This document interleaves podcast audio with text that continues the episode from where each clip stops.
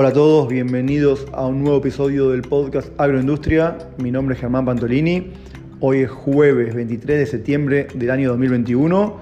Es el episodio número 11 y vamos a hablar de la biomasa.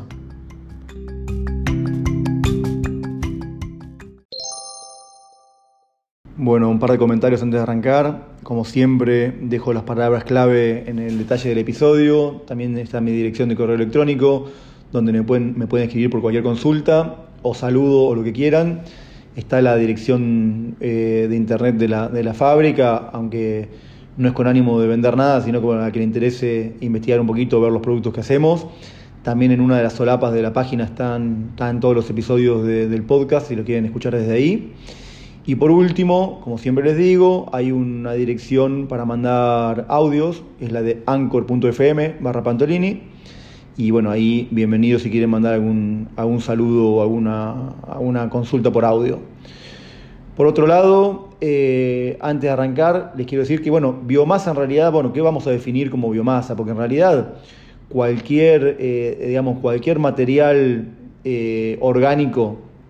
se puede ser considerado como biomasa, ¿no? Pero en realidad, para lo que, para este capítulo en particular, pero en general, para lo que es el, digamos, la industria de la biomasa, estamos hablando de productos, como por eso lo pongo en el título, biomasa como fuente de energía. Eh, son productos que se queman de diferentes maneras, este, y en general son productos, estamos orientados a lo que es eh, todos productos leñosos, a partir de, de leña de árboles, eh, o a partir digamos, de, troncos, leña o de la actividad eh, forestal, quiero decir. Eh, otra fuente de biomasa muy conocida son, son las podas, que a, veces a nivel municipal, a nivel de, a nivel de las pequeñas ciudades, no se sabe qué hacer un poco con la poda y, hay muchas consultas y hay muchas, muchos proyectos para ver cómo se puede utilizar eso, que también lo vamos a hablar. Y por otro lado, residuos, residuos de cosecha o algunos cultivos energéticos que son, se hacen especialmente para, para este uso. Pero lo que quiero dejar aclarado es que también la biomasa, eh, en todos los capítulos anteriores del podcast estuve hablando de la biomasa como fuente de fibra para uso, porque digamos, cuando uno dice energía también podría ser energía para comer, digamos, ¿no? como, como su uso en nutrición animal. Pero en general, todos estos productos eh, si bien pueden tener algún uso eh, para los rumiantes, porque los rumiantes pueden metabolizar a través de las bacterias que están en el rumen, pueden metabolizar los productos celulósicos, que son estos, pero en general estos productos de biomasa de los que estamos hablando tienen mucha lignina, son productos muy leñosos y tienen, digamos, muy poca digestibilidad, que son todos conceptos de los que hablé en los primeros episodios, el que no lo haya escuchado puede remitirse a los primeros, bueno, a todo el podcast, que en realidad hablé mucho de todo esto. Y también otro uso de la biomasa, que mencioné en el capítulo específico del, cannabis, es todo lo que sería, digamos, en el uso de la construcción, como aislantes para poner para, entre las paredes, y bueno, la verdad que es muy interesante, pero bueno, lo que quiero decir, en este capítulo nos vamos a orientar a algo diferente, que es más el uso como fuente de energía térmica o energía eléctrica. Y por último, nada, es un comentario, este, es un, este va a ser un episodio mucho más, eh, digamos, eh, no tan particular como el anterior, sino más general, ¿no? porque en el, episodio anterior de cannabis me concentré mucho en todos los usos de, una planta, en este estamos hablando de las generalidades de la biomasa, no, me voy a detener en un cultivo en particular. Me estaba acordando ahora al grabar el episodio que, bueno, yo estuve en una exposición de biomasa, que es la más grande del mundo, creo, que se llama Expo Biomasa, que está en Valladolid, España, en el año 2019, que fue la última, la última que se hizo hasta ahora. Y la verdad es que es muy interesante, pero está un poco más orientada a lo que es eh, la calefacción en estufas eh, para, para, fabricar pellets, digamos, para calefacción hogareña, ¿no? Eh, el tema cuál es, estaba mirando ahora si esta Expo Biomasa se volvía a hacer, pues me, sonaba que era cada dos años, o sea que tocaría este año. Y para mi sorpresa, en realidad hoy, 23 de septiembre, cierra la Expo Biomasa, creo que era dos días, ayer y hoy. Pero a no desesperar a alguno que escuche el podcast medio pronto, si lo puedo publicar hoy o mañana,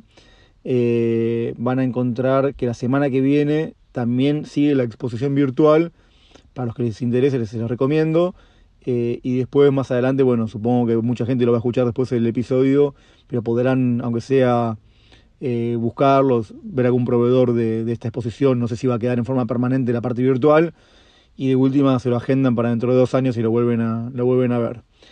Bueno, eh, dicho esto, eh, yo dije que este episodio era sobre generalidades. Eh, la realidad es que todos estos productos lignocelulósicos tienen en común que son, en general, hay excepciones, ¿no? Iba a decir que son muy livianos, de baja densidad. Pensemos que todo lo que son, por ejemplo, la cáscara de maní, la cáscara de girasol, bueno, se me, vienen ahora esos, o el acerrín, son productos que pueden pesar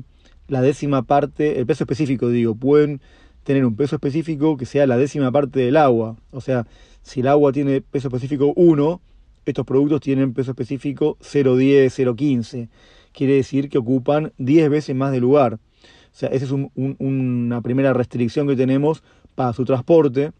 Eh, bueno, hay algo que vi en, esta exposición justamente que eh, en los transportes para las estufas, cuando uno quiere quemar biomasa, en algunos quemadores, perdón, no estufas, sino quemadores de biomasa, que son quemadores que en general pueden quemar, por ejemplo, restos de poda, ¿no? Y para no trabarse y alimentar una llama del quemador, eh, todo el transporte de la materia, de la materia seca se hace con pisos móviles, que significa es un piso como que va, va y viene, como, como un efecto cizalla que va y viene, y, va corriendo para atrás la mercadería hasta que cae en el quemador. Y esto también lo vi en camiones especiales que transportan acerrín o transportan algunos tipos de biomasa, como puede ser alfalfa picada, pero justamente lo vi por, por el proyecto de alfalfa, no tanto por, por esto de biomasa para, para, para, energía, ¿no? Pero son estos camiones que tienen pisos móviles que, bueno, por lo menos en Argentina eh, creo que los, fabrican en la provincia de Córdoba, eh, pero bueno, eh, sin más detalle que esto, una, una, manera de transportar la, la, biomasa es con esta, esta manera de pisos móviles. Entonces, son productos livianos, son productos, salvo por, por ejemplo, por eso decía que había algunas excepciones, como puede ser los carozos. Un carozo de aceituna es típicamente un producto de biomasa y es un producto que tiene un peso específico de 0,7, es similar a, similar a los granos, ¿no? Eh, ahí ya no hay problema en transportarlo por camión. Pero, pero bueno, otro de, las cosas comunes cuando queremos buscar productos para, para quemar, para, para generar energía, es que tienen que ser económicos. Entonces, todas estas producciones de energía a, través eh, a partir de la biomasa tienen que ser hechas en lugares cercanos a, la producción o digamos donde, se producen estos excedentes, estos subproductos, las cáscaras de las industrias, todo, si uno lo va a quemar para una caldera o para generar energía, tiene que ser prácticamente al pie de la fábrica, porque estos productos no resisten un flete, por lo que decía, eh, por su bajo, eh, bajo peso específico y por su bajo costo, porque lo que estamos buscando es quemar, eh, si queremos buscar, digamos, de quemar algo para generar energía eléctrica, realmente el costo tiene que ser bajo y no podemos transportarlo. Y por otro lado, también tenemos que evaluar la humedad, como siempre digo, la materia seca o la humedad, que es la contracara de la, de la materia seca, qué humedad tienen estos productos, porque en general no resiste eh, el proceso, si tuviéramos que secarlos, eh, económicamente no sería factible después utilizarlos para eh, la generación de energía. Cuando digo productos baratos, para que entendamos lo que estamos hablando, son productos que la tonelada tiene que estar valiendo entre 10 y 40 dólares, ¿no? 40 ya es caro, pero, pero no, depende. Si hablamos puesto en una fábrica, hemos puesto, puesto en el destino donde, se van a, quemar, yo creo que, hasta 40 dólares más o menos eh, es lo que pueden llegar a valer. Más que eso ya no, no, tiene sentido. Y, sobre todo si estamos pensando en productos de 10 dólares, que hay muchos, eh, hay muchos. Eh, cada vez queda menos porque siempre la tendencia es a utilizar todo esto eh, en diferentes procesos y casi nadie hoy por hoy, digamos, no sabe qué hacer con una cáscara. Hace 50 años seguramente las fábricas regalaban la cáscara de girasol, por ejemplo, o no solo la regalaban, sino que hasta capaz que se hacían cargo de un flete con tal de poder tener la disposición final de ese producto que, que, de otra manera era un gran volumen de problemas, digamos, ¿no? Pero hoy por hoy no pasa tanto esto y en general todo se vende y aparte, eh, como yo decía en la presentación del capítulo, también muchos de estos productos tienen un uso para, para su utilización en nutrición animal para rumiantes, así que eh, de última se pueden vender localmente para alguna mezcla, para un corral o un feedlot que quiera incorporar fibra. Incluso la serrín es utilizado acá en, la zona de la Mesopotamia de Argentina, eh, donde están las plantas productoras de, digamos, que hacen las moliendas de, los rodales. que aclaro que los rodales son, son bosques pero implantados por el hombre, porque cuando hablamos de todos estos, productos de energía renovable a partir de biomasa, que al fin y al cabo es eso, eh, tenemos que, siempre, siempre usamos productos, eh, digamos, no vamos a talar un bosque nativo, ¿no? Son productos renovables, quiere decir que tienen eh, emisión de carbono, digamos, emisiones de carbono neutras o un efecto invernadero neutro porque fueron implantadas por el, por el hombre o en definitiva están en un ciclo agrícola o forestal donde, bueno, se va a cortar la madera, se va a, quemar un residuo agrícola, pero luego se va a volver a sembrar o plantar. Me faltó cerrar la idea de lo del acerrín que se utiliza en, los feedlots eh, cerca de, donde están estos productos, pero también puede suceder con la cáscara de maní, lo mismo la cáscara de girasol, son todos productos, digamos, de muy baja digestibilidad, pero que a la hora de, incluirlos en una dieta, vamos a decir, si a mí me dan a elegir entre una dieta 90%, 100% eh, maíz eh, o una dieta 90% maíz y 10% cáscara de girasol,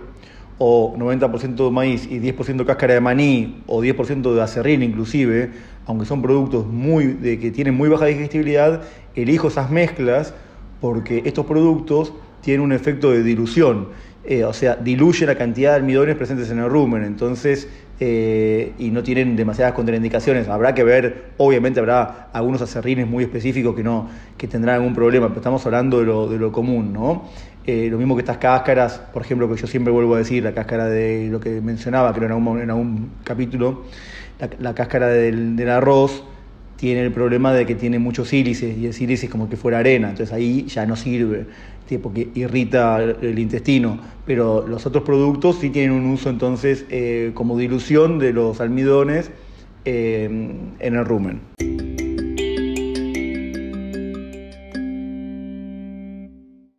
Bueno, ahí cambié la música porque quiero pasar ya al tema de la energía.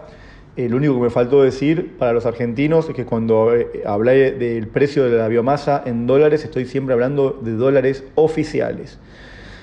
Entonces, cuando hablamos de quemar biomasa para generar energía, yendo de lo más chico a lo más grande, lo primero que sería es la, digamos, la utilización de la energía térmica. Son proyectos que pueden ser, digamos, quemar biomasa de diferentes maneras para en un quemador, con la llama del quemador, generar calor directo. Puede ser esto, por ejemplo, cuando uno quiere en una granja avícola, queremos quemar, eh, queremos generar calor para, las gallinas ponedoras, podríamos generar estos quemadores que tiran aire caliente y directamente, digamos, de una poda, de un, o del mismo guano que generan las gallinas, o diferentes fuentes de biomasa, eh, locales siempre, hasta podría ser residuo de cosecha, eh, paja mismo, hay un montón de productos, o el que tenga carozo de aceituna cerca. Bueno, se pueden quemar todas estas fuentes de biomasa siempre que sean económicas y directamente con la llama generar energía térmica. Eso es una primera posibilidad. Otra posibilidad es con el quemador, se, se, calienta agua en una caldera, hay muchas calderas en el mercado que vienen ya preparadas para biomasa, entonces se genera agua caliente, esa agua caliente puede ser utilizada, digamos, directamente en procesos que necesiten agua caliente o generar vapor eh, para procesos que, se necesitan vapor. Eh, puede ser para frigoríficos, pequeños frigoríficos, también para, para avicultura, eh, o bueno, para, para un montón de lugares donde se necesita energía y en general esto va a ser viable para proyectos donde en ese lugar no hay gas, gas de red, o muchas veces tampoco hay electricidad de red y es más barato, haciendo los números, quemar biomasa este, que, no comprar eh, gas eh, envasado. ¿no? Por otro lado, eh, cuando pasamos a querer generar energía para hogares, el estándar del mundo, digamos, el estándar es pellets de biomasa, en general son pellets de acerrín de pino, de 6 milímetros de diámetro, porque todas las estufas que se fabrican se fabrican en, función de ese, tamaño, porque pellets más chicos no tienen sentido y pellets más grandes sería complicado que circulen en la estufa. Pensemos que todas las estufas para pellets necesitan un forzador, digamos, es como si fuera digamos, un variador de velocidad que va alimentando de a poco la, estufa y le va inyectando también como un, molinillo, como un molinillo de aire, digamos, una turbinita de aire para, para un quemado perfecto. Son estufas de, alta tecnología, en general hay mucho en, Europa de todo esto. También en Argentina hay una incipiente fabricación de estufas, pero no, sé si de tanta tecnología. Eh, creo que sí, que hay alguna, hay de todo, ¿no? Hay estufas muy caras y hay estufas muy económicas. O sea, si uno le pone una canastita en una estufa, le pone eh, y pone un peleta adentro manualmente y lo va prendiendo fuego,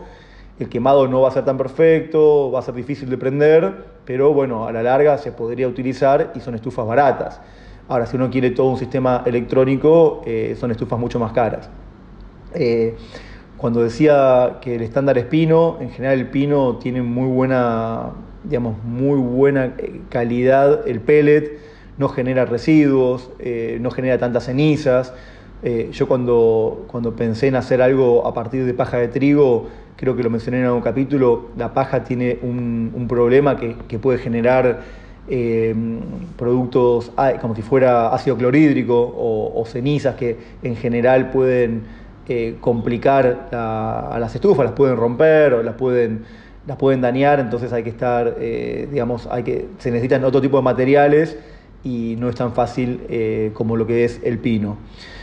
por otro lado, ya pasando a mayores escalas, se puede generar energía eléctrica a partir de biomasa, pero ahí sí estamos hablando, porque vuelvo a lo de, los pellets. Los pellets tienen todo un tema de marketing, todo un tema de que van al consumidor final, a, familias que quieren usar productos renovables, que están dispuestos a pagar eh, más por un, por un producto, o sea, tal vez es más caro que la leña, pero tiene, tiene toda esta cuestión de, lo renovable. Y aparte de la eficiencia, porque la verdad que las estufas que, son, que están bien hechas son muy eficientes en el uso de la, de la, de la biomasa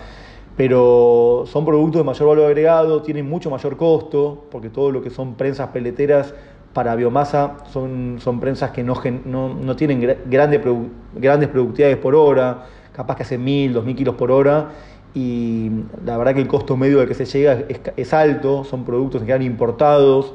o sea, tienen mucho costo de, lo que es la importación de, los insumos, entonces eh, el pellet no termina siendo tan barato, pero bueno. Eh, por eso termina siendo también un, tipo de negocio de, de, specialty, digamos, que tiene que ver con el marketing, con el packaging, como cómo uno se vende, cómo, cómo uno lo vende. En cambio, la generación de energía ya es un negocio netamente de commodities, uno lo que busca es lograr un margen bruto, o sea, tener margen quemando recursos muy económicos que estén muy cerca de, de donde uno va a generar energía. Cuando uno quiere generar energía eléctrica, podría ser autogeneración, para alguien que no tiene energía eléctrica, que no tiene un transformador y que bueno, quiere a partir de, la quema de la biomasa generar energía eléctrica, sería viable para alguien que la necesite realmente y que no tenga otra alternativa, ¿no? Eh, pero también es posible subir esa energía a la red de un país, por lo cual todos estos proyectos tienen que estar muy cerca de estaciones intermedias de, electricidad. Muchas veces acá en, las ciudades hay, hay estaciones de, donde se baja digamos, se baja la energía de alto voltaje a estaciones de medio voltaje. Y bueno, ahí, estando cerca de estas estaciones, uno podría volcar el recurso que uno genera a la red. Y muchas veces eh, en los estados, por ejemplo en Argentina, eh, el Estado está dispuesto, dispuesto a pagar el megawatt generado por hora, que eso sería una, una, medida de la energía generada por hora, ¿no? Porque megawatt es la potencia, digamos, una planta de un mega o de 2 megas o de 5 megas, que es más o menos eh, el tamaño de las plantas de energía eléctrica a partir de biomasa, eso estamos hablando de la potencia que pueden generar, pero cuando esa potencia se hace marchar la máquina, digamos, la estación se hace marchar durante una hora, está logrando un megawatt hora, que es ya una medida de, de cantidad de energía. Y en Argentina ah, hubo hace un tiempo, hace unos años, una licitación de energía a partir de biomasa, y más o menos el precio que estaba dispuesto a pagar el Estado, o creo que era en realidad el precio mínimo que hubo alguna, algún oferente, fue de 75 dólares el megawatt hora. Quiere decir que eh, esta, esta, empresa estaba dispuesta a, eh, a venderla al Estado a 75 dólares oficiales el megawatt hora. Para que tengamos una idea, eh, un megawatt hora se logra aproximadamente y muy simplificadamente con una tonelada de materia seca. Ahora bien, parecería entonces que si una tonelada de biomasa eh, ronda los 10 a 40 dólares, vamos a suponer 20 dólares, ¿no? y eh, se podría hacer energía eléctrica con una, con una, tonelada, convertir un megawatt hora que vale 75 dólares, pareciera un gran negocio. Pero por un lado, vuelvo a decir, no es tan sencillo encontrar grandes volúmenes de biomasa de 10, 20 dólares. Por otro lado, cuando yo dije que una tonelada corresponde, digamos, con una tonelada se hace un megawatt hora, estoy hablando de una tonelada de materia seca, con lo cual hay que corregirla por la cantidad de humedad que tiene. Eh, ahí ya, eh, en definitiva, tal cual, en, vez de ser una tonelada, capaz que es un poco más. Entonces ya no son 30 ya no son 20, 30 dólares, son, son 40 de costo de materia prima. Y después acá el gran componente del costo en estas industrias es la inversión inicial, o sea, el costo no es la inversión, sino que es la amortización que corresponde a la, inversión inicial. Eh, creo que para, una, para un megawatt de potencia instalada a partir de biomasa, eh, la inversión estaba en torno al millón de dólares, millón y medio, millón y medio de dólares. Con lo cual, si dividimos ese millón y medio de dólares por la cantidad, bueno, es un ejercicio que no lo voy a hacer ahora, pero si lo dividimos por la cantidad de años que, uno presupone en el, eh, del, proyecto, pero vamos a suponer, estos negocios se, amortizan, creo que a 10, 15 años, y lo divide por la cantidad de toneladas que, o de, de megawatts hora que va a lograr en el ciclo del, proyecto,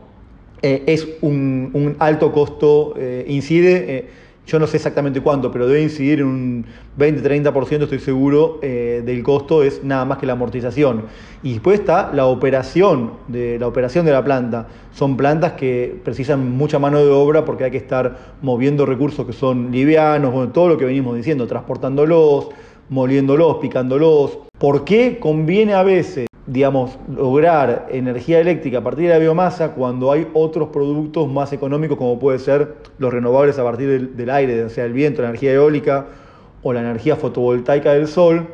Esto es porque a veces la matriz de un país conviene, o sea, a veces no alcanza únicamente con, lo solar y lo eólico y conviene tener una matriz más diversificada y el, Estado, eh, el país en, cuestión, puede querer eh, tener una matriz más diversificada y está dispuesto a pagar un poco más por la energía eh, de biomasa, porque en esta misma licitación que mm, el megawatt hora a partir de biomasa era 75 dólares, capaz que habían licitado por megawatt hora de a partir de energía solar 20 dólares. Pero no es que entonces, bueno, solo convienen los fotovoltaicos, sino que son diferentes cuestiones. Y aparte, el gran tema de la biomasa, aparte que es da, da trabajo en lugares rurales, la gran ventaja de, la biomasa es que uno puede tener la energía en el momento que quiere, uno puede inyectarla, vamos a suponer, inyectarla en la red me refiero en el momento que quiera, porque una municipalidad, un estado, un gobierno puede necesitar para, determinado momento del año, supongamos en un pico de demanda eléctrica por parte de la población y que con, todos los recursos de la matriz que tiene de energía no está llegando a cubrir la demanda, puede tener eh, la posibilidad de pedirle a, los, digamos, a las empresas que tienen biomasa que inyecten en ese momento más cantidad de, energía en la red, ya que la, biomasa se puede quemar en el momento que uno quiere. En cambio, lo que es a, partir del sol o a partir del viento, estamos dependiendo de que haya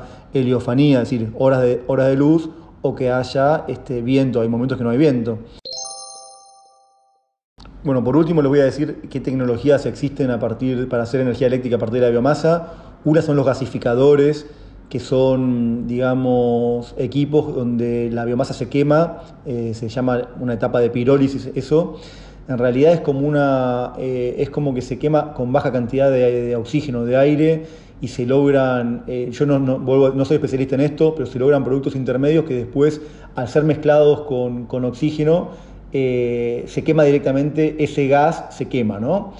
Ahora bien, la otra alternativa son las turbinas, que las turbinas, como si fueran marca Siemens, una muy conocida, las turbinas son eh,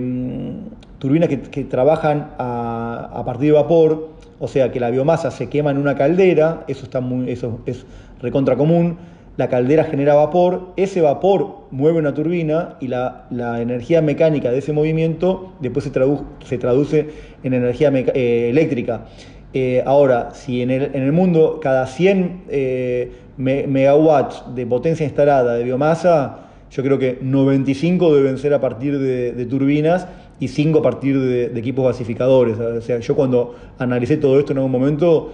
iba para el lado de la turbina, ¿no? Eh, siendo igual que son equipos muy caros y por otro lado una turbina no es que entra en régimen uno para una empresa chica quiero hacer un equipo para, no sé, medio, medio mega y lo voy a prender a la noche, después lo prendo, lo apago. No, o sea, son equipos que son, eh, digamos, giran a muchas revoluciones, son equipos caros, donde hace falta tener, yo creo que a, nivel de, ingenieros en el, en el, equipo, y estar prendiéndolos y apagándolos no es cosa de todos los días, sino que eso entra en régimen, o sea,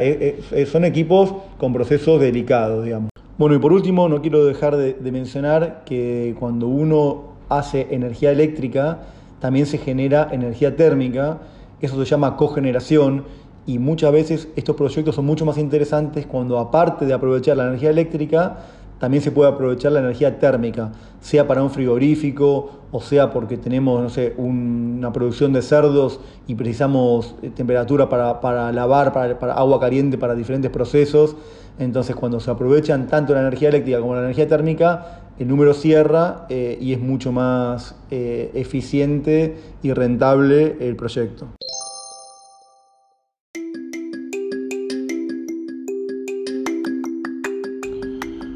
Bueno, será hasta el próximo episodio. Los saludo a todos desde Olavarría, en este momento provincia de Buenos Aires, República Argentina.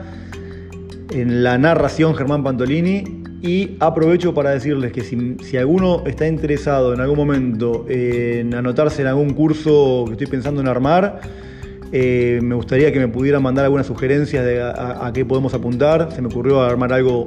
Eh,